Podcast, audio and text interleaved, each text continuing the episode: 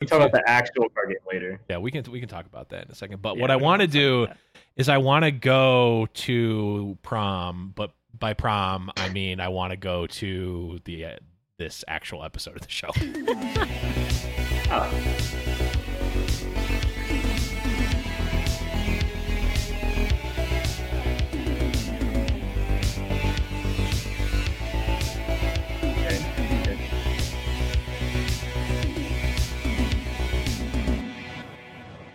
Hello, everyone, and welcome to another episode of Rune Terrible Radio. I am your host, Blevins. With me, as always, is Saucy Mailman. What's up, buddy? Hey, what's up, dude? How's it going? It's going well, and we have yet again another guest, Saucy. We've got the man, the myth, the legend, the streamer extraordinaire. We've got Nick Makes Plays. What's up, buddy? I thought when you said the guy who's with me always, you're gonna like jokingly say me, and I was gonna be like, "This is my first time." like, wait, also, I don't know what's going on. When you said, uh, I would know that we started. This is like that time, right? Where I know when when the when the theme song starts and you can hear it, and I'm dancing. And you said, and you said we're starting. Yeah, got it. See, I try to make it as obvious it. as possible. Sometimes you just need a little yeah. bit of a nudge, but I'm no, really it makes it more fun. No, it's more fun that way because then you get to see that the shock face, like, oh, this is a thing that's happening. See, it, it is. It is funny when people are like, "Wait, why can I?" Oh, okay. but it's a. I mean, it's a fantastic song done by Delver Music. If you're looking to check them out, make sure you do. I'm sure. Oh yeah, Saucy's got the hat. I'm Saucy will throw the link to their Twitch channel and, and Twitter and whatnot. Oh, or not, one or the other. This is uh, great. Great water. It's yes, yes. Today's episode is brought to you by water. If you're looking for hydration, look no further than the good old H2O water in stores now. Uh, not really. We're not at water. Water. You can use it to make coffee. You can That's use it to make um, I swear we're going to actually talk about Legends of Runeterra at some point. There's going to be like people who are listening to the first time We're like, "What the hell did I click?" These guys at? have the worst all over the place podcast. Dumbest show ever, but that's okay. Yeah.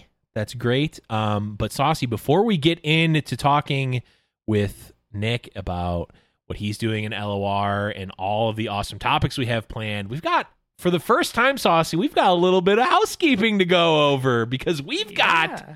some brand spanking new patrons that went over to patreon.com slash rune terrible radio and have shown their support uh, we mentioned it at the end of the last episode, but Cosign Joe was the very first patron. He came in at the $20 level. Night Striker came in at the $10 level, and Riven Hound came in at the $5 level. So shout outs to all of them. Again, you can also support us over at patreon.com slash rune terrible radio and get a shout let's out go. as well. Yes, we got, and you even get the "Let's go" from Nick Makes Plays. Yeah, let's go. Let's go. Let's go. Uh, we're it. like we're like real we're like real kid podcasters now. I know. Got I've got a little section at the beginning. We've got yeah. patrons. It's it's great. We've got we've got awesome guests. It's awesome. But okay, so that's the housekeeping. Now yeah. we get into the nitty gritty of it. And we're going to start hmm. off by talking about you, Nick, and your background in card oh, games and all that stuff. So,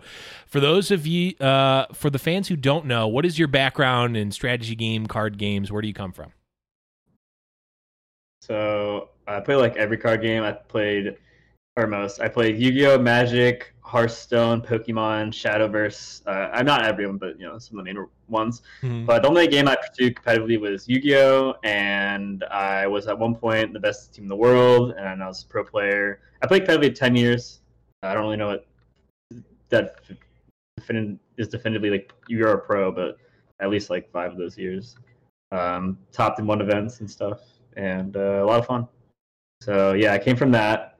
Um, but I do like to play the other card games. I said mm-hmm. casually, or and if my friends are competitive, like I've helped people test for like Magic, uh, whatever they are, Pro, Tours. Or, well, they pro, they used pro, to be called Pro, Tours. I don't know what they're called probably anymore. Like PPQs and stuff. Yeah, but, yeah. Um, I just like card games a lot. They've always been really fun to me. I grew up obsessed with like Pokemon and Yu-Gi-Oh. They're just mm-hmm. both really addicting growing up. I thought they're really cool. I like Nintendo games too, and uh, I like playing games in different ways. I like, uh, especially like for example, like in Yu-Gi-Oh, there's no drafting really, mm-hmm. but my friends made like cubes. Most people mm-hmm. this are from Magic, mm-hmm. so I like doing those. Play Pokemon cubes. I like playing.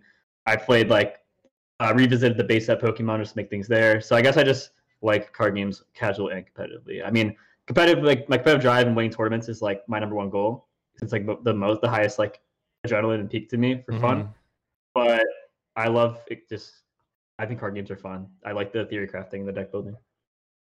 That's awesome. Yeah, I mean, a lot of us, uh, of course, came from uh, similar backgrounds. Saucy and I came from Magic and Hearthstone mostly. I played I played Yu Gi Oh way back in the day, like in two thousand three. Like oh yeah, wow. like my my deck was I, I was playing all of the like the banned cards uh, yeah. Like that was every deck was like Change of Heart, Monster Reborn, Yata-Garasu, Injection Ferret, like all like all of the like super good cards, and then like mm-hmm. three tech slots to make your deck look a little bit different than the other ones. Yeah. No, I swear I this started... is a completely different deck. I've got one yeah. card different. Okay.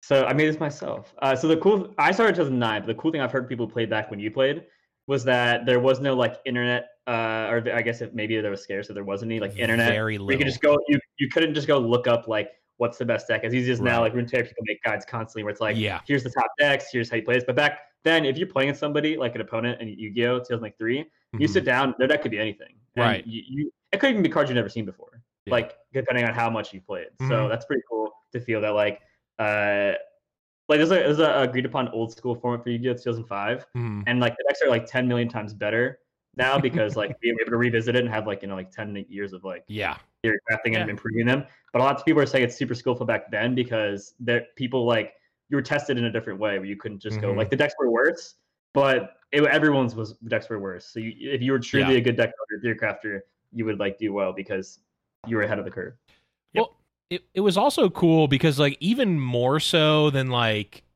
magic in some ways like people would build around the theme right? Like people love to build their like dragon decks and magic or elves or goblins or whatever but like yu-gi-oh also had the show around it. So it's like yeah dark I, we, magician deck. yeah like people would play the dark magician deck or like the egyptians deck and like all that stuff. And like the the the the sets had the themes. And like if you were super hardcore optimizing like yeah you wouldn't play like whatever super expensive um you know random theme uh, of the set but like you'd just play like the super powerful cards. But like if you get those things online and you're not ready for them like you can really get blown out by some of that stuff and uh yeah. it was there's like cookie cutter decks that are powerful mm-hmm. which is like all the best cards and then there's also those usually called chaos because a lot of them revolved around light and dark monsters. Yeah. And there's also just uh, you know, especially at one point, I think it was around 2008 where they started really getting more so into archetypes. Mm-hmm. It's actually funny because I think I remember that I don't remember if it was like a maybe it was just a magazine or maybe it was official Kami or something. I don't remember. People were asking what they wanted more of, and everyone kept saying archetypes, and then they started printing like archetypes, and that's how mm-hmm. it started getting pretty crazy because they would give like full support towards one thing. I remember the the oldest archetypes in the entire game is called Gravekeepers. Those might be the Egyptians you're referring to. I'm not sure. Mm-hmm. Uh, they came out in like 2005, 2004, and then uh, 10 years later, or I guess I don't know, maybe like 2011. Uh, six years later, they got like crazy support, mm-hmm. and then it just revived an archetype that like wasn't really like uh, a thing for yeah. like six years, and that actually became one of my favorite decks. That's awesome. So nice. Yeah, it, it, the archetypes were like you played Lord of D and had dragons in your deck, or like you yeah. played um what was the thing called Gradius? Was was that a thing? I think. And like oh yeah yeah Gradius yeah that card it's the machine that wow yeah the machine decks I- am telling you I played like literally yeah. I think there were four or five sets out when I play when I was playing but yeah, yeah. It, it was a really a completely different time in terms of like yeah you I mean there were websites but like I was you know, like 12 so like i didn't yeah. even yeah. I, I, like i you make what you have right mm-hmm. i got to use the internet like twice a week on my parents dial-up connection so it's like you know did they ever have it in yu-gi-oh like in magic where you'd get the uh the big the big ass magazine that come out once a month to tell you the values of all the cards did they have those for yu-gi-oh yeah they had yeah they actually have uh uh, later on, they have a thing called Shonen Jumps as well, which is the official Yu-Gi-Oh things, mm-hmm. and they come with cards. Yeah, people love that. They, they come I just like remember, card that you can only like I remember always getting the ones for for Pokemon and for uh, Magic where like, yeah, this card is worth X, Y, and Z, and like yeah. they would value the cards, and then the internet happened, and people were like, no, this card's actually worth eight hundred dollars right. now, and then it became yeah. a, well, a shit yeah. show. I you know it's it's I always think about like going back in time and like knowing what I know now about like not even like like finance but just like knowing what like the values of things actually mean and like how fast yeah. it can actually change like you can just take so much adv- like I, I I feel like it'd be fun to go and be like, oh, well, this card is actually much better than they're valuing it at, and just picking up. Like, I'm sure there are people who are my age now back then that were doing that. But yeah, I mean, so, they had they always had like uh, the Beckett card guides, which came from like yeah, um yeah, which came from like uh baseball cards and, and sport traditional sports cards, but then they started picking up like, you know, magic cards and Yu-Gi-Oh and Pokemon and all that. I had a five dollar card and uh, I got so the first year I played competitively I invited the nationals. So mm-hmm. I was 15 and um, I went to nationals and there was a card and I was, you know, for 15, I was, you know, smart enough to like know to like my prices and my cards and look mm-hmm. them up. This guy was buying his card for five dollars each, right? And it was like a secret rare, but it was like not played at all. Mm-hmm. Like it was just literally not played whatsoever. So he's like, Hey, um, in my binder, like, hey, would you sell these for five dollars each? And I was like, let me just look them up. And I looked them up, and yeah, they're like four or five dollars. And I was to me, L fifteen, so five dollars is actually like yeah. a decent amount. I was like, oh, sweet, ten bucks. Like, and I sold them uh, the next day at the event. They were hundred and ten dollars each, and they never went down after that for like three wow. years. It was like it actually became that card actually became like one of the main cards of the entire game after wow. that event, and then it became like banned later. That's crazy. But I didn't. I, I mean, as a kid, I didn't. I mean, I don't know. Yeah, oh, I, I mean, you got up. what it was worth, right? Yeah. I didn't really think it was gonna be that great because like uh, no one played at the time. But I guess that right. guy, because there are vendors that are friends with pros, and I'm sure the pros at the time are like, yeah, yeah. This card, this card secretly yeah. like the best card. Like, oh yeah, you need to pick these up all weekend and stuff like that. I had to happen one time where like there was a card that was only a super rare, so not that hard to get, mm-hmm. and they're only two dollars each. And I, I, I was playing three in my deck, and no one was playing it. And I was like, this card is so good. Like, I know this card is going to be so good. And mm-hmm. then uh, I did one event, and so other people, and like everyone had it their deck, and then I had like I had like fifteen because I could just tell yeah. they're gonna be good. Yep. And they went to ten dollars each, and that was really cool. Yeah, it's fun to have those little uh, those little wins there. I definitely paid for a trip to Orlando and the resulting four days at uh, um, four days at Universal by um, buying Goblin Rabble Masters back in the day yeah. on Magic. But yeah, really, really cool. And I mean, we could talk about that sort of stuff for for hours and hours. But let's get back a little bit into LOR and. Obviously, Nick, you mentioned you just love card games and whatnot, but what really drew you into to Legends of Runeterra? Because obviously that's like your main focus now, right?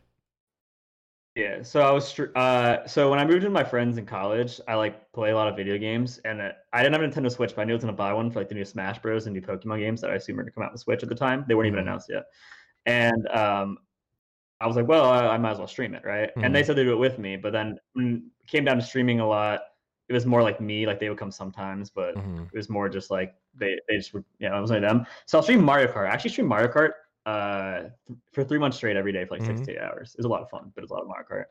And then eventually I saw like the beta come out for like uh the the Legend of Runeterra, mm-hmm. and my friend was like, "Hey, they're making a Legend of Runeterra card game or League of Legends card game." I don't play League of Legends.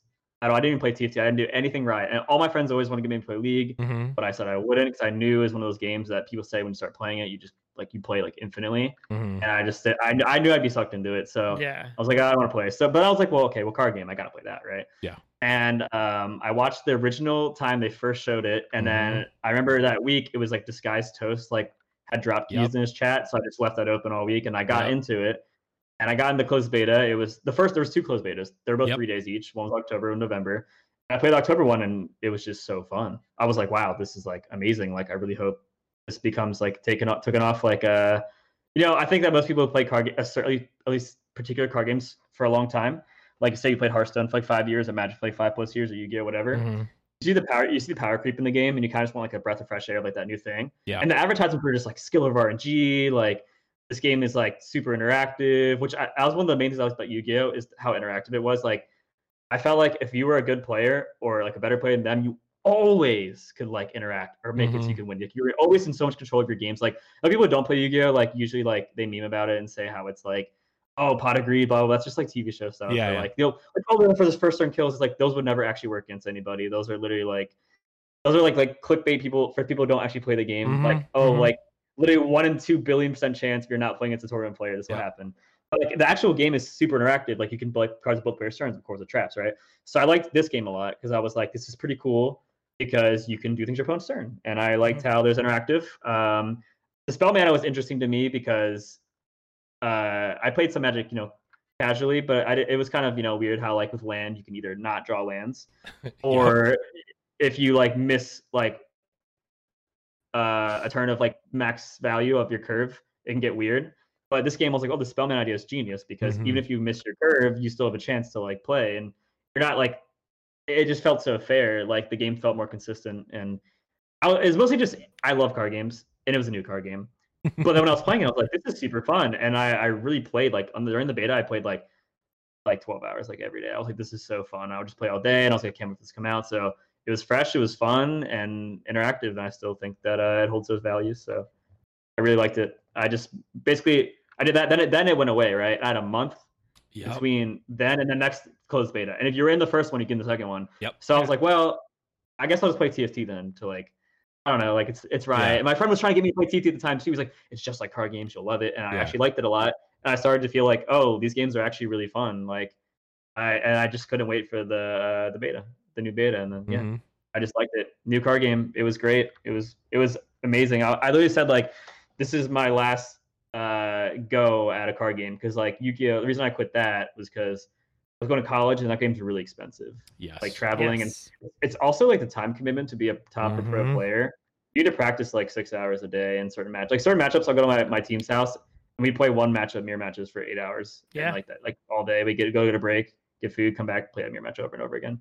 And I just felt uh, that wasn't that doable college, but this game is like online and it's free to play. So I don't know, it hit every mark. It was fun, fresh, and I if I get fun if I'm having fun with something, like you can you can just play it all day and not notice what time goes because you're just Yeah. like so into it. And people ask me a lot, like, dude, how can you play like six hours of games? Like I can play like three or four games without getting burnt out. I'm like, it's just a lot of fun. I I, I just have fun like the whole time. Yeah. So like I just want to keep playing it. Even off stream I play.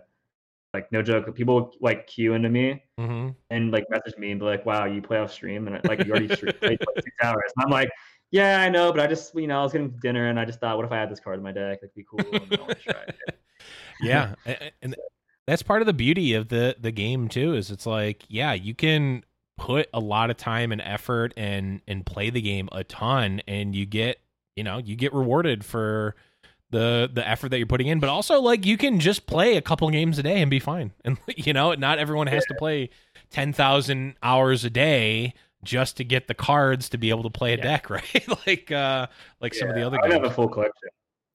yeah I don't have a full collection. Like a lot of people in my chat say they only play like a few games a day, free to play since like the beginning. They have full collections. Some not since the beginning. I mean, I have three accounts. That's why I don't have a full Right. collection. But uh, the point is, um, you don't have to play that much to get all the cards. Like, Yeah. Especially like I tell people, if you spend like ten dollars just to get your first like good decks, you can like get the reward, region Mhm. reward at a decent rate. You can easily have like everything you want. Like other card games, uh, comparatively, I'm sure everyone who's played card games knows like to get a tier one deck, it costs like you know a lot of times like hundreds of dollars. yeah This game, least. get a tier one deck, you get like what six champions, and you can get like half of those just by like playing easily. You can get all of them really if Yeah. you want.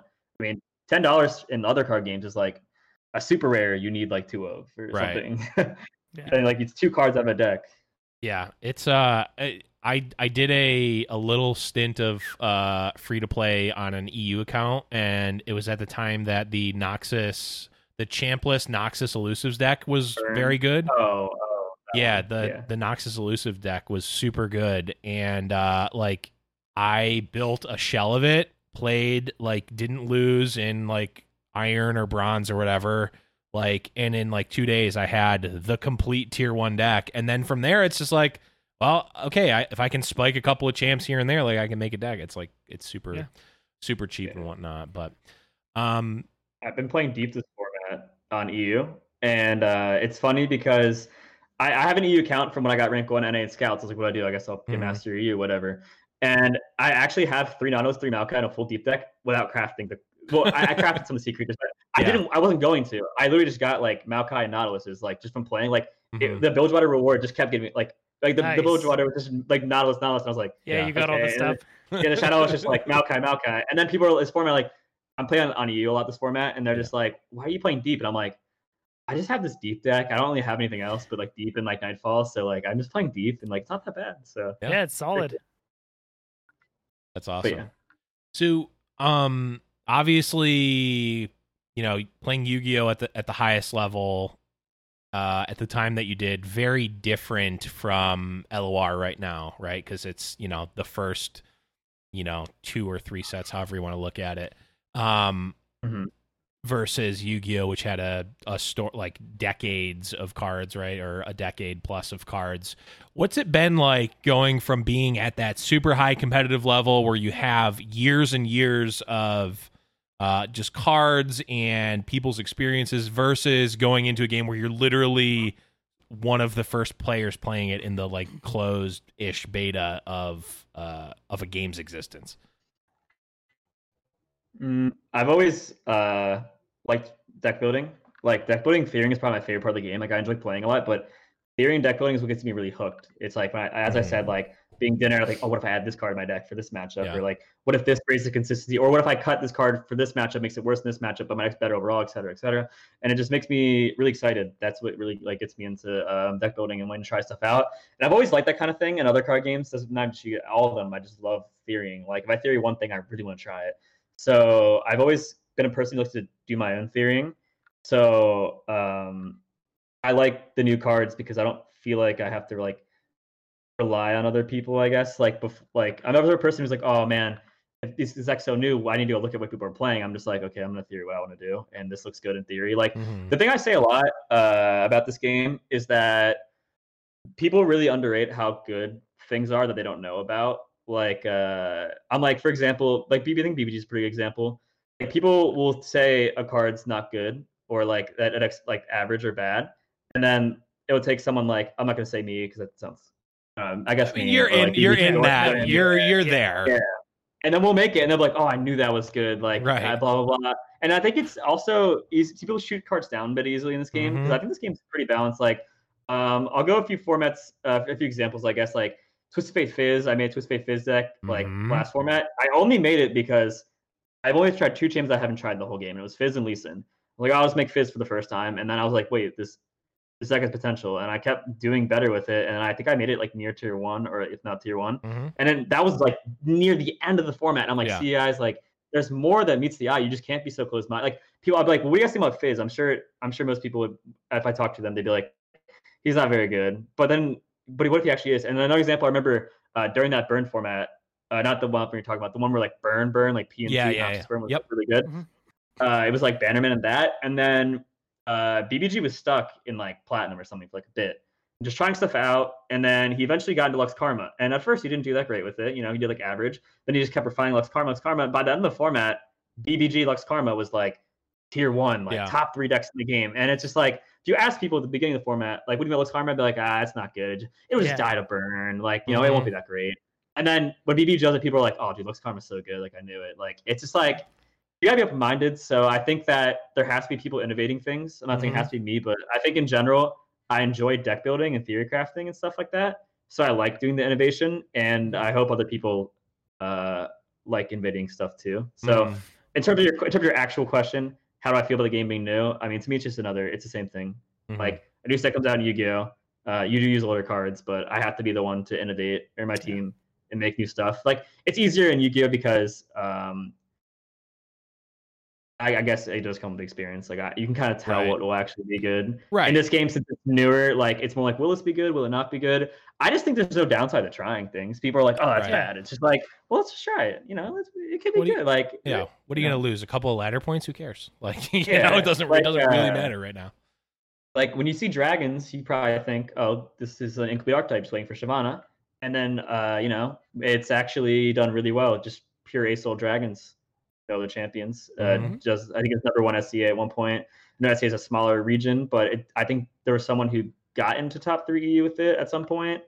And then we have uh, Teal Red doing really good in NA with uh, the Lux is it yeah Lux Asol yeah. yeah. dragons or there's not dragons but Lux Asol point, deck yeah but yeah but um like you know if asked people two weeks ago how good is this Lux Asol they'll say ah uh, you know it's average tier two whatever. Right. and then now you see it like becoming like a regular thing you play against and people are like oh this is really good.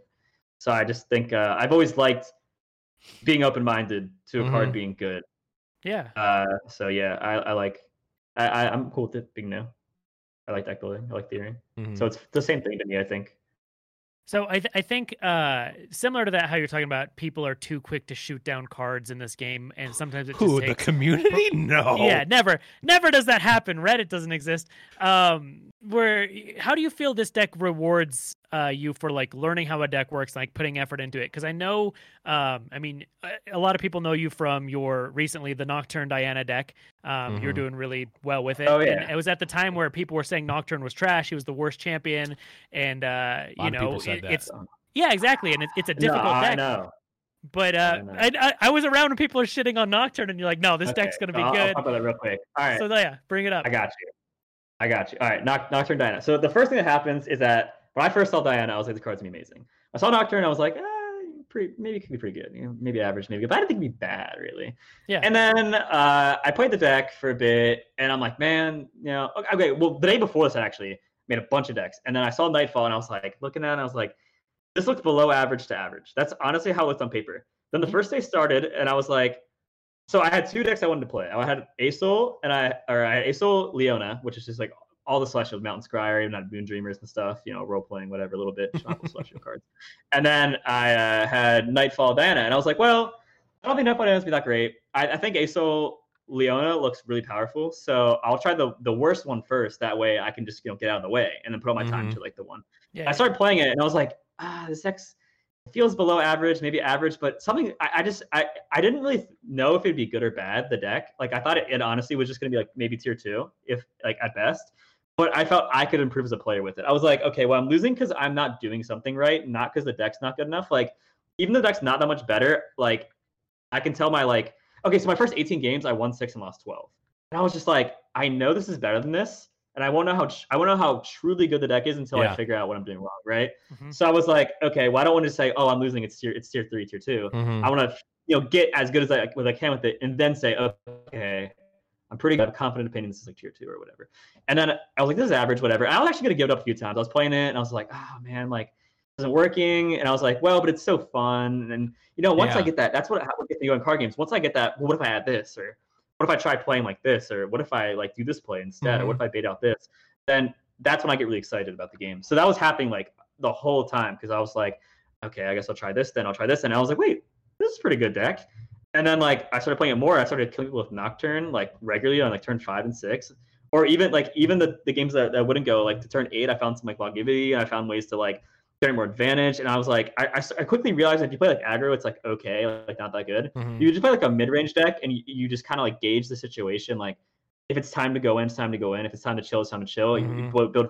It's just a well on the deck that can pressure, just apply field presence. It can even chill back a little bit. So I was just like, wow, wait, this deck's super versatile. I don't feel, and the better I got with it, I was like, okay, this deck's actually really skillful.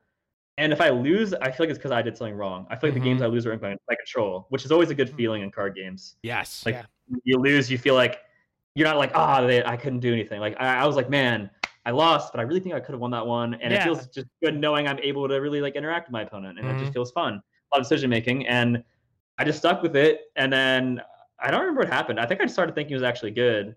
No, no, I remember what happened. I was uh, in plat two, and a lot of people were a few people were diamond already, and I was like, man, I don't know what deck to play. I'm gonna try Jinx Draven. I just kept losing. I was like, man, I'll just try Nightfall one more time, and I won a good winning streak with it. Mm-hmm. I was mm-hmm. like, okay.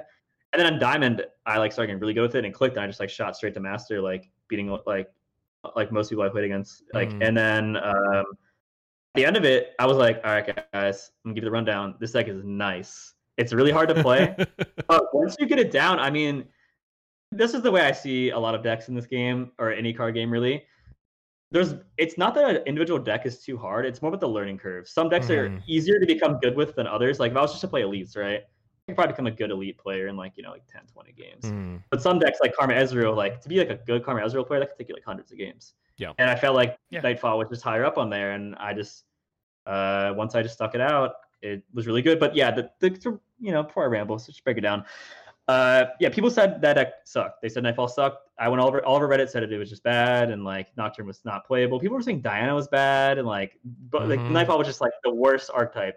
And I was like, well, if I'm diamond with it right now, it can't be that bad, right? It's like right. 10 diamond players. That can't be that bad. Like, Especially since you're I mean, playing sure, against yeah. other top level people at that point. Yeah, like, exactly. yeah, you recognize like, the people you're playing against. yeah. yeah. Every time I play against somebody, I was like, man, like my favorite uh, times of formats is actually the very beginning because I feel like those are the hardest matches. I always play against someone who's really, really good. And like, mm-hmm. and it's always cool to see the new stuff they're doing. Like, I played against a lot of uh Lulu decks. I'm like, man, this is this guy innovating this Lulu deck. Like, mm-hmm. what's it about? And uh, yeah, I just I just kept playing and ended up hitting master, hit master rank one. And I was and the funniest part about this is that I went and read it, and this was pretty quickly in the format, right? Everyone was still saying like the most recent post or the most popular post were just, man, it just feels bad because Nightfall seems not that good. Or mm-hmm. Nightfall seems a completer. Nocturne's useless. And I'm just sitting here like, like winning games with Nocturne, yeah. being like, wow, this card is like actually super good. And like Mogwai made a tweet about it saying he thought it was good, but people didn't know how to play it right. Mm-hmm. And then everyone's like, "Whoa, Mogwai also says, do you agree?" I'm like, "Yeah, like he gets it." And then yeah. People like, "Nah, Mogwai's just saying that he's optimistic and blah blah blah." yeah. and, I, and, I, was like, "No, he's see like really, it's good." Trust yeah. No, seriously, and guys, I promise. It's actually skill intensive. Yeah. yeah. So I put a post on Reddit when I hit rank one saying, "Hit master rank one Nocturne Diana." It got taken down with no no comment saying like why. Really? Like, yeah, I was like, they just don't want conspiracy theorists. We're just lying. Yeah, yeah. like this guy, like, uh, this guy's obviously lying. Take this yeah. post down. and I put like, and I ran through Luminary Priestess, and a lot of people were like, I don't get why you play that, like this and that. And I'll try to explain like, well, I hit Master Rank one with it. It's like, I, I know I, a thing or two, maybe. Yeah, the best way I could explain it was that if you put it as an all aggro deck without any end game, if you play versus Trundle Asol or like Lux or Leona Asol, any right. Asol that makes you go to the late game, yeah, you're not gonna just kill them. Like like you can get close, but it, they're, they're gonna stall you. Like you're not. Mm-hmm. Yeah, you run out of steam if you play yeah, it like an aggro deck. Exactly. So I was like, you need this to like compete. Like you can get them close and then finish them off with like this and that, and like you know it's good. And uh, I don't know. Yeah, I guess it sums up the the question is that I think people underrate the skill. Mm-hmm. This yeah. is card game players in general. There's a lot, especially a the actually the biggest case of people who underrate how skillful card games are aren't even like casual players. It's actually the players that are slightly above average. Those are the ones that underrate the absolute mm-hmm. most. Those are usually the ones who say that card's not good. Uh, you know, I, yep. I this that sucks. I did everything right. It's like I feel like once you play at a top level, like in tournaments, like like I did for Yu-Gi-Oh, or I, hope, I think other people maybe have. I actually don't know the card history of a lot of other mm-hmm. people who like pros, like who've actually like topped in one events. Most top players, like most people who hit top 32, top 48, top 16 mm-hmm. are like that. They're like, oh, I'm so good. Like that card sucks. I'm right. They kind of get like a, they feel good by thinking they're better than people right. or so they were yeah. right about something. But top level players are like usually super open minded because um, sometimes top level players are the ones who do the, the quirkiest stuff. Yeah. Like you, I'm sure in Magic you've seen. I mean, I don't, I haven't followed Quincy that much, but I'm sure that I can only imagine that there's been plenty of times this a pro came out of nowhere the deck that no one was playing. And oh yeah. yeah. I mean, amazing with it. It's like, wow, like yeah. how'd you do that? It's like because they're open minded. Like, yep. if their friend says, "Hey, this could be good," like I have a friend at LR who messaged me on Discord and says, "Hey, man, yeah, between you and me, I think this could really be a good card." Mm-hmm. I'd be like, "Okay, like let's let's see it. Like, yeah, let's do it." Right. So I just feel, um, yeah, you gotta be open minded and see the potential in things, and that's really a huge strength. And I think if people are more open minded about cards, then they won't. They'll they'll start thinking things are better than they are. They won't be like day two into the expansion, Nocturne sucks. The card yeah. it's day yeah. two. It's brand new, and people are like, "Oh, I know for a fact." Yeah. It was, dude. It was so funny. I think it was the first or second day. I ended my stream, and you were still going, so I jumped in, and uh, someone was asking what I was playing, and it was like a Leona. It was like a Leona. No, it was a Diana Teemo deck, and they're like, "That's impossible. That's going to be a bad deck." I'm like, impossible. "It is the first day. it is the yeah. first day of the set. Like, I'm we're trying stuff out. Like, no, Diana sucks. Literally the first day. It's been like four hours. This has been out. Yeah. It's already solved. It's already solved. It too. Format like, solved. Yeah, right. Yeah. The formats. The thing people understand is formats don't get solved for usually years and that will never happen in LOR, in my opinion. Right. I don't think LOR's format will ever be solved in history. No, because they're going to change every month from change balance changes and every yep. two months from new cards. Yep. So, yeah. like, usually formats people think formats are solved. Take ten plus years, like Legacy, for example, in Magic still has changes now. That's like 10 mm-hmm. plus years old, right? Like, oh yeah. That's every, every format is like that. Like yeah. every format, you don't just solve formats. It takes years. So when people are mm-hmm. like, when I'm playing that from Vanna deck, and they're like, Nick, Sorry, I'm talking a lot. No, go ahead. Like, No, this We- is perfect. This, this is, is- this is why you're here. exactly. So I'm in plat, right? I'm plat one, and I'm losing a bit, winning a bit, and they're like, Nick, dude, like you keep losing this Nocturne Diana deck. It's just not good. Like, like you know, you you know, we want to see you get rank one, or I mean, I'd make the title like going for rank one again. But, like, I like I want to rooting for you. Like, I really want you to do this. Like, you got this, man. You're the homie. But like, you know, maybe you should try something different. And I'm just like, dude, I'm just like, it's been like two days into the expansion. Like, there's absolutely no way I'm playing everything right. Like, keep Right. in mind, like, even if a deck is good, I still have to learn my opponent's decks too, Mhm. and like how to beat the matchups. I think people underrate how like important playing a matchup is. People just look at this deck beats this deck, or this deck's better than this deck. It's like you, I, I play every matchup differently with every deck Mhm. for the most part. You do play every single matchup differently. So Yeah.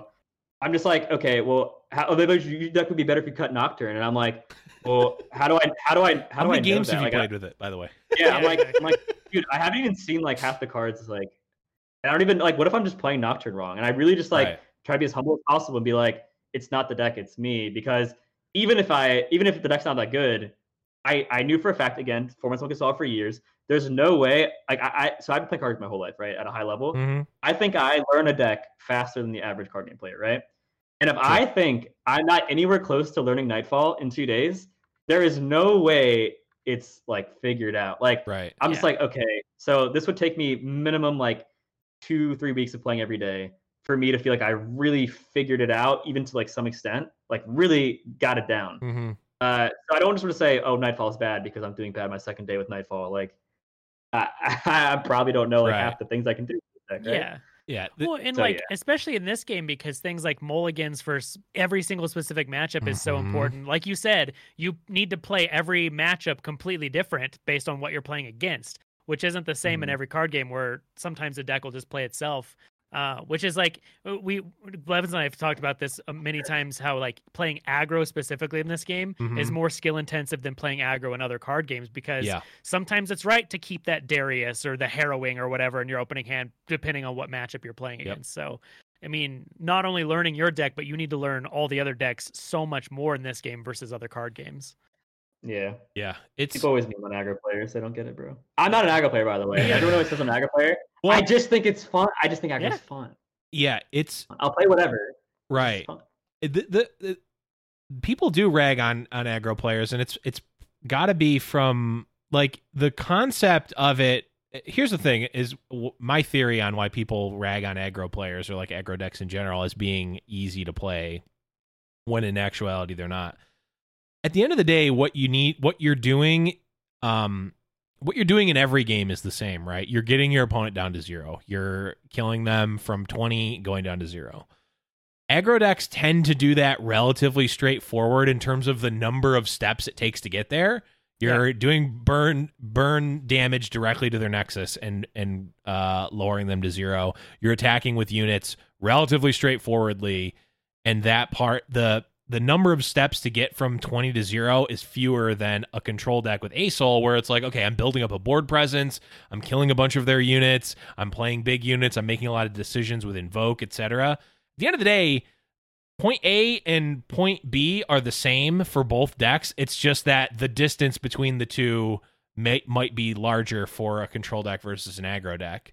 And because that dis- because that distance is bigger, people assume that it's easier to get from point A to Mhm. point B with an aggro deck when actually like so many people like the people who say uh aggro is uh you know three head they play aggro decks horribly like, Yeah, they always Yeah. like they play them the worst like i see people saying that oh like in uh, for instance um like i feel like it was and when even you do good with them, they're like, "Oh, he's just an aggro player." oh he's just like an you, ag- you he- said it was hard, right and then you, so you can't do it, and it's hard. Yeah. But then when I do it, it's, it's just so easy. Like, it's Yeah. just, I'm just landing my head on the table. Right. Yeah. Well, i in in Hearthstone, I feel like even more so than in Magic, it was the case because it's like, oh, Hunter, it's just so easy. But like, I see people like just misusing their hero power all the time. And it's like you're not even you're playing it so suboptimally, and But it would just reward you for playing. you just get rewarded because sometimes because like regardless of the archetype, like sometimes a deck is really strong, right? Like, and you can yeah. play it suboptimally and, and get there. What, what's really like blowing my mind in in the story that you're telling about Nightfall, Nick, is that you started off you went six and twelve and continued to play the deck. I I can't do that. Like it's so hard for just, me. I could feel the room for improvement. I was yeah. like, I won't know That's how the awesome. deck is until I'm losing because of the deck and not because of myself. Right. It, but last things on aggro. All right. Yeah, go ahead. I think that I think that aggro may be easier to play than other decks, but it's more resourcing, and you have if you mess up, you lose. So you have to make yes. less mistakes. Like here's the way I see it. Yeah. there's less decisions, so it's easier because you have to make the right decision less amount of times. Sure. But if you mess up one time, you lose for right. the most part. Yeah. But with other decks, you can actually mess up one or two times or three times and still win. So it's right. like easier or harder. And also, this game's really interactive. So like when you're playing aggro, it's not like you're just playing solitaire like other games where like you, they can't. Well, they obviously they can do stuff too, but like. Yeah.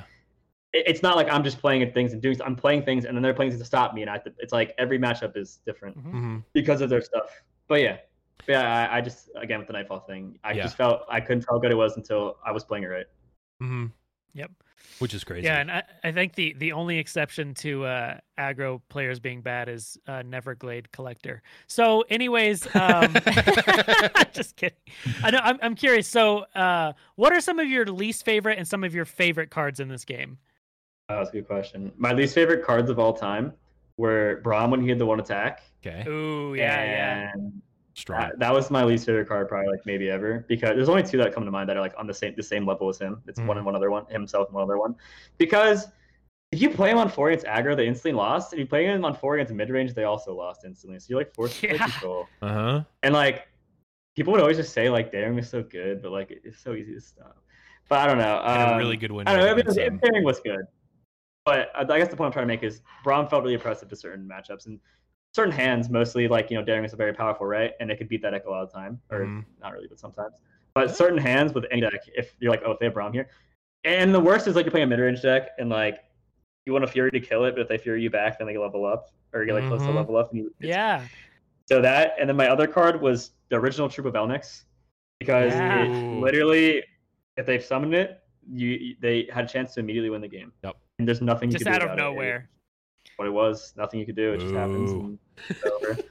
Yeah, uh, we were talking about that card last night actually, because someone was complaining about like Ezreal being too strong right now, and we were like, "Have you played against Troop of Elnux Ezreal when that was a thing? Like yeah. that yeah. sucked. Just get knocked." So I guess I'll, I'll say like a few more. I'll look through the, the card list real quick and say like a few cards that maybe I don't like that much, but I have a lot I do like. So I'll try to make it quick. All right, maybe Fiora. I don't like Fiora's design. I think she's really interactive. The decks that uh very polarizing matchups. Mm-hmm. Um, I actually don't like revitalizing roar. Mm. Uh, I think I like star shaping if it would heal like three. So I won't only mention. Oh, Black Market Merchant's like my least favorite card, like maybe ever too. Right. No, not as much. I mean, I actually like playing it myself, and I think Braum and and and uh, True Bounce are their own level, but Merchant is like extremely tilting. Yeah. Like for some, I could actually go on like a whole like ten minute rant on why it's annoying, but I, will just skip that. well, I think what would you? Like, layers I, I'm curious because I've kind of pitched this idea. Not that it matters that I'm pitching the idea or not, but what would you think about Nab if it were on? Like, what if in forget that Riptide Rex as a card exists, and imagine that instead. Right. Nab was out of the game, except Riptide Rex was like Plunder Nab 4 or something like that. Like, that was the only instance of it where, like, you have a big splashy eight mana epic, and that's the only instance of stealing cards from your deck. It's not like a, a, a theme of the whole set. It's just him, and it's only on like I, and maybe the number is off, but like it's just an eight mana flashy card that steals cards instead. Like like um Farron for example, it's like. There's not a bunch of cards that create decimates. It's just a big eight mana dude that does this unique thing versus like, oh, there's a two mana one and also like the best draw spell in the game was was that too. Like yeah, so stupid. I mean, compared to Black Market Merchant, I would 100% do it any day. I think Black yeah. Market Merchant was like, like it, it's a two drop two. Uh, yeah, like if if Black Market cards, Merchant was man. like a five mana four four. Okay, yeah, uh, there's so much. Yeah, I I I I agree. Um, I wouldn't mind that as much. I think. Oh, so other card, I guess. Yeah. I don't like. Oh, uh, I don't. Even, I actually don't even not really like this card. I just don't think it's healthy though. Uh, okay. You know, call me aggro player if you want. This isn't about aggro. This is mid range. This is a card. Radiant Guardian. Card Ooh. is like insanely polarizing. Like yeah, especially right now. Certain decks like it's one of the only cards I feel like nothing the rest of the game even mattered what happened, but if they play it, you can just like auto win in certain hand for certain hands, certain matchups. Even certain yeah. hands that aren't even like that, you know, there's mid range decks. And they just play it and you're just like, I can't beat this five five tough that like life steals. Because like once they play it that turn, if their deck ha- like if they have a single combat or can search like or anything, it's just like mm-hmm. the whole game everything that happened previously was just lost. And like you can't always play around it with your hands. So right. it's like you'd like to you like to you know think there's skillful methodology to going around it, but I mean it's not the case all the time. It's kind of like Unyielding Spirit. That was one of my least favorite cards because mm-hmm. like a lot. I mean, yeah, you can play around sometimes. You can kill them through it. You can like I right. don't know, like make them force them to pressure with spend mana. But it's like a lot of times that's just not the case. And the hand state you're put in, like first Unyielding Spirit, and what deck you're in, like you auto you auto lose. Like mm. you can't beat it. Like you're if you can even have outspit in your deck, but like if you don't have them at the time, like you, it's just over and right. like nothing you do really about it. And that's just and a lot of matchups it just makes decks like unplayable. Like Hush is getting like Hush is people say a lot of Hush has the same example. I think Hush is obviously a, a lot lesser scale, but it's up there. I don't really hate Hush that much, but I do think they could change it. Um, but everything else, I I don't really think there's any other cards I I actually like most of the cards in this game. I'm sure there's more somewhere, but I, I, like most of them. Well, I know there's one. I don't know if you love or hate it or whatever, but I know that you've been relatively vocal about it, and that's Ezreal. Yeah. I don't know. I'm not like that against Ezreal. It's just oh, not necessarily against. Yeah, yeah. yeah. I'm, I'm curious. For... my opinion, I think it should be nerfed slightly. I mean, right okay. now it's like the worst it's ever been but um, I just feel uh, you want cards to feel to play against and with feel fun, healthy, and interactive. Mm-hmm. And Ezreal could be fun for them, but sure. I don't think he's very interactive or healthy. And a lot of people will say, well, the interaction part is all that that steps before Ezreal, like all the removal spells and stuff like that. And it's like I mean, yeah, maybe for you, but like if you're just playing and like they just, you know, like a lot of hands, you just you you summon things and like they kill it. It's just like it feels like between the steps between the beginning and Ezreal, there's only so much you can do right. to play around him because he'll open the deck, and you wouldn't like look at Farron. Farron gives you three decimates in on turn eight, and like takes this take like twelve mana to or fifteen more mana to do. Ezreal, when you play him, he just does twenty damage to your Nexus in the game. Yeah. if you can, and it's just over. Like it's just like it's just kind of I don't know. I, I don't not like Ezreal. I just wish that there was more counterplay to Ezreal, mm-hmm. I guess. Uh, I mean, again, you can say what you will, thinking like the beginning parts or counterplay. That's true. There is a lot of counterplay before Ezreal, but even given all that, all the things you can do with the, you know, leading to Ezreal, I still feel like he's in his own like league. And yeah. this format's a bit different. Like I, I, I like I, the card I said earlier. I actually would much rather change those than Ezreal. So sure. like Ezreal, I'm less passionate about. I just someone asked me to change it. I mean, we had what last format there was like five tier one, tier two Ezreal decks, mm-hmm. and then people actually went out their way to make Lux Ezreal to see if it was good, and it was like low tier two. So it's just like, okay, if you can put a card in every single region in the game, it's actually stunning how he's not like tier one right now. Because I was talking with Swim on a pod, on one of his podcasts one time. Mm-hmm. We looked back at the formats, and I think he was tier one every single format in the game, and he was the best deck in every yeah. single format in the game except for like one or two. And this is actually his lowest score right now. And I would, I have to think that. I mean, we even saw. I mean, we saw. Um, I mean, we haven't had a ton of tournaments, and you know, ladder is still, you know, forming right. We've, I mean, we've seen Targon Ezreal already perform at least up to some level, right? With you know, Teal Red was running that at the onset of the format, the Targon Ezreal, and like again, like you said, there's no way, like even Teal Red, who is a madman and a specialist at certain decks, like there's no way that he built that deck optimally, right? And he was probably playing it very well, but there, like, there's so much that you can change about the deck, and like my. I like Ezreal as a card because I think, I mean, I'm probably a little bit biased because I like the character. He used to be my old main back when I played uh, League, like in 2010 or whatever. Um, and I just like the, I just like the design of the card in general. But the fact that he levels in the deck, the fact that he levels for doing something that you already want to do in a control deck, like very easily. Um, and then the fact that he is uninteractable once he's in play because of burst and and all that.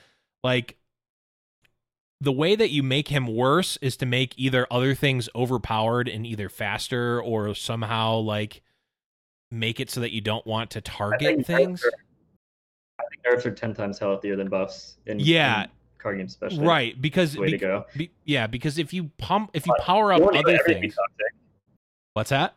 That's what happened the Brahmanivia format. That's, right. that's what happened the Brahmanivia format, and it was like the worst format. Like, right. like instead of nerfing things, they just had to buff like three other things, and then it just became like the least healthy power creep like rock paper scissors format. And uh, one I want to mention about nerfs though is I think everything should be extremely slight in the nerfs and buffs. We've seen extremely slight nerfs and buffs change things like Irish and Trapper and stuff. Mm-hmm.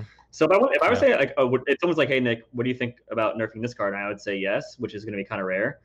Uh, I mean, I would nerf some things, but I, it's like I mean like extremely scarce. I'm not talking like people think always think nerf means like gut the card or kill the card. Like Yeah. no, like if, if you want to nerf something, like make it extremely slight because Mhm.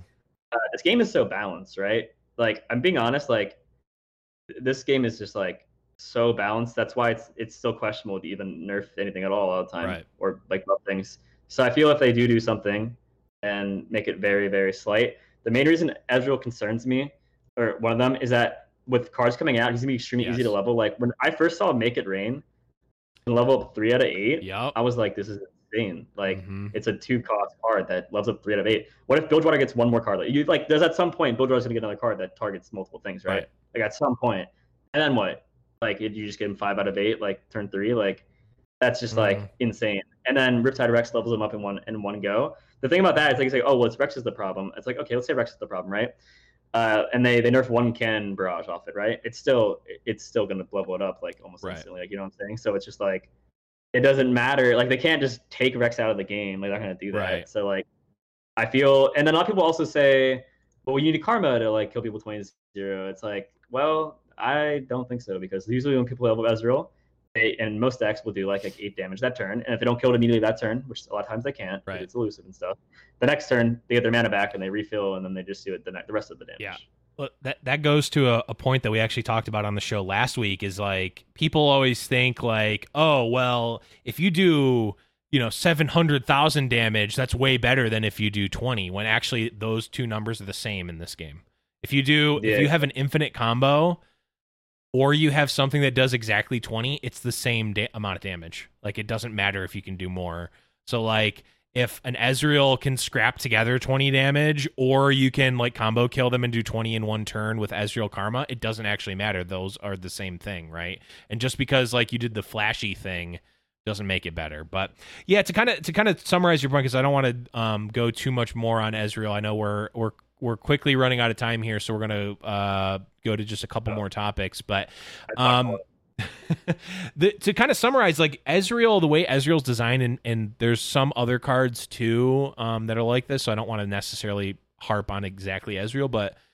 it limits like the types of cards that they can print. Like you said, what if Bilgewater has like a a three mana deal, you know, deal two damage to something, and if it kills it, do one to something else, like something like that, like right, like all of a sudden Ezreal Bilgewater is is busted. Like it just needs that one little piece, and like do you want to make it so that you can never print another card like that or do you want to maybe change Ezreal so that, that's i think the, the the the sort of the thought behind it but um also note, I yeah. uh, I didn't even mention Ezreal card I didn't like. I like Ezreal. I, I like Karma Ezreal. Um, Yeah, and yeah. again, they nerf him make it extremely slight. This is like you know the worst it's ever been, and um, again like very slight. It's like I'm not, like I want like Ezreal should be seems to be like a strategy in the game. You should want to take that away. He's one of the only of his kind, so he should be good.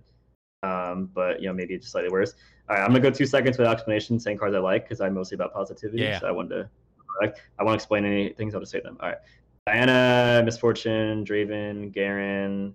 Also, Quinn. Um, oh you put Yasuo on there saucy I gotta go I do what- dishes. you know, Slurry kind of overpowered. I do like him. Like Mhm. Arena Battlecaster. Um, Glimpse is cool. I, I like Bilgewater, Demacia, Noxus, and Shadow Isles a lot. But I think Mhm. Targon's going to grow on me. The Celestials are pretty cool. Mm-hmm. Yeah, those are, I guess, the cards I like. nice yeah i think Just there's a lot of there's a lot of really cool things to like and a lot of like there's a lot of diversity in a lot of the regions to there's a lot of stuff to like out of out of pretty much any of them Mhm. um okay saucy with only a few minutes left are there any other is there any other topics specifically that you want to go into yeah, I have I have a very I have a very important question that I've been really the whole rest of the show you can just delete. None of it matters.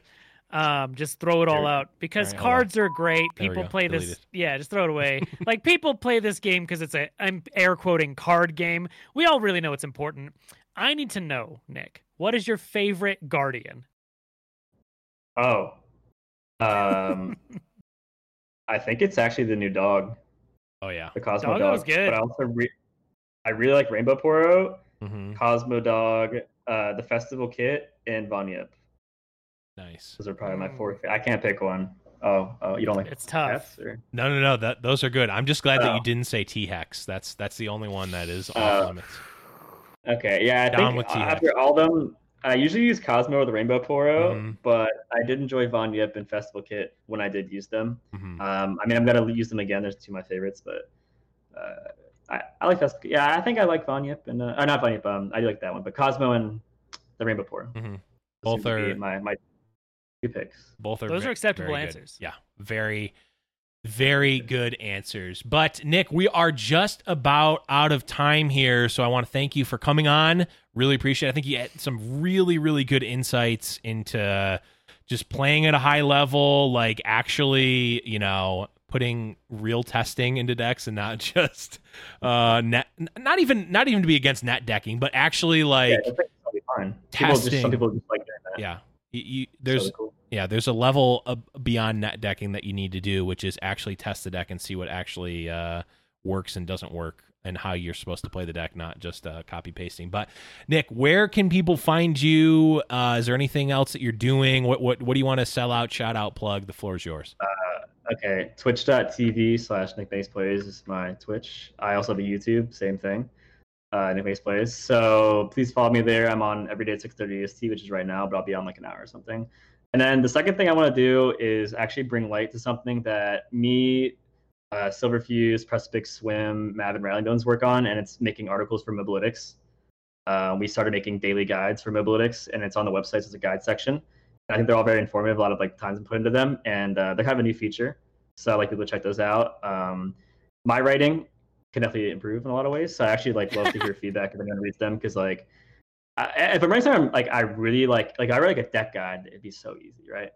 But um, I feel uh, I want you guys to check out our work, and I would love to hear uh, what you guys have to say about uh, the Mobalytics guides improving, and also you know follow me on Twitch and YouTube if you'd like to. Um, I guess last thing is like what my stream does. Uh, I try to just high level competitive play. After I hit like uh, a high rank or whatever I want. Like I hit rank one in NA pretty fast. So I want to do an EU now. After that, I'll probably just take eh, take deck requests. After I've done what I want to do for the format, I just mm-hmm. ask chat like pick two champions, um, and I'll make the best deck I possibly can. I think my favorite thing to do is take a concept or deck against potential and make it the best I can make it. That's what I enjoy. Mm-hmm. So if you enjoy watching that kind of thing happen, then I got you. Let's have fun. So uh, I like that positivity too. I'm very positive. I know that mm-hmm. it gets get harder, and like uh, this format, especially for me, has been um, some some matchups. I don't know are like weird, but generally, I like positivity, and I really like mm-hmm. to um, have people have plays that have fun. So if you're looking for a stream that's like upbeat or like you feel like you can be yourself, then I really like to like talk about the good things of LOR. Today we talked about cards I didn't like, but that was just because they asked me, and I, I said cards I like too. Mm-hmm. But I really like to um, spread the amazing things about this game because I think that pretty much everything is amazing. And um, why do it, there's so much good to say. You could go on forever. So yeah, yeah. Just, uh, going to hang out with LOR. That's what we do.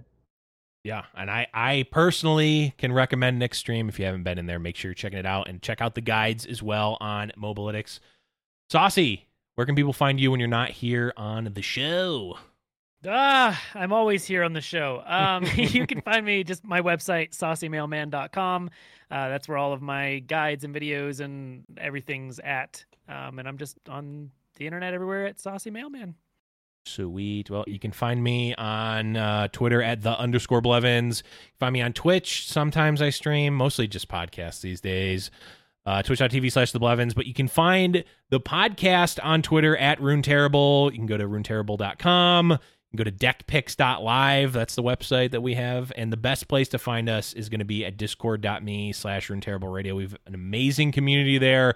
A lot of folks, a lot of folks of you that are in chat right now are very, very active in the Discord. So cannot suggest if you're a new player, return, you know, uh, a veteran player, anything like that, it is a really great place to find people to play with and theorycraft and just you know shoot the shit with. It's an amazing community that we have. And of course, like we mentioned at the top of the show, we do have the Patreon as well, patreon.com slash terrible radio. Again, shout outs to Cosine Joe, Night Striker, and Riven Hound for being our first patrons there. But you can support us there if you want as well. But that is going to be it. Thank you again to Nick for coming on the show. Really appreciate it. Had an amazing conversation. But for Nick, for Saucy, I'm Blevins, and we'll see you next week, and we'll talk about some more Legends of Runeterra.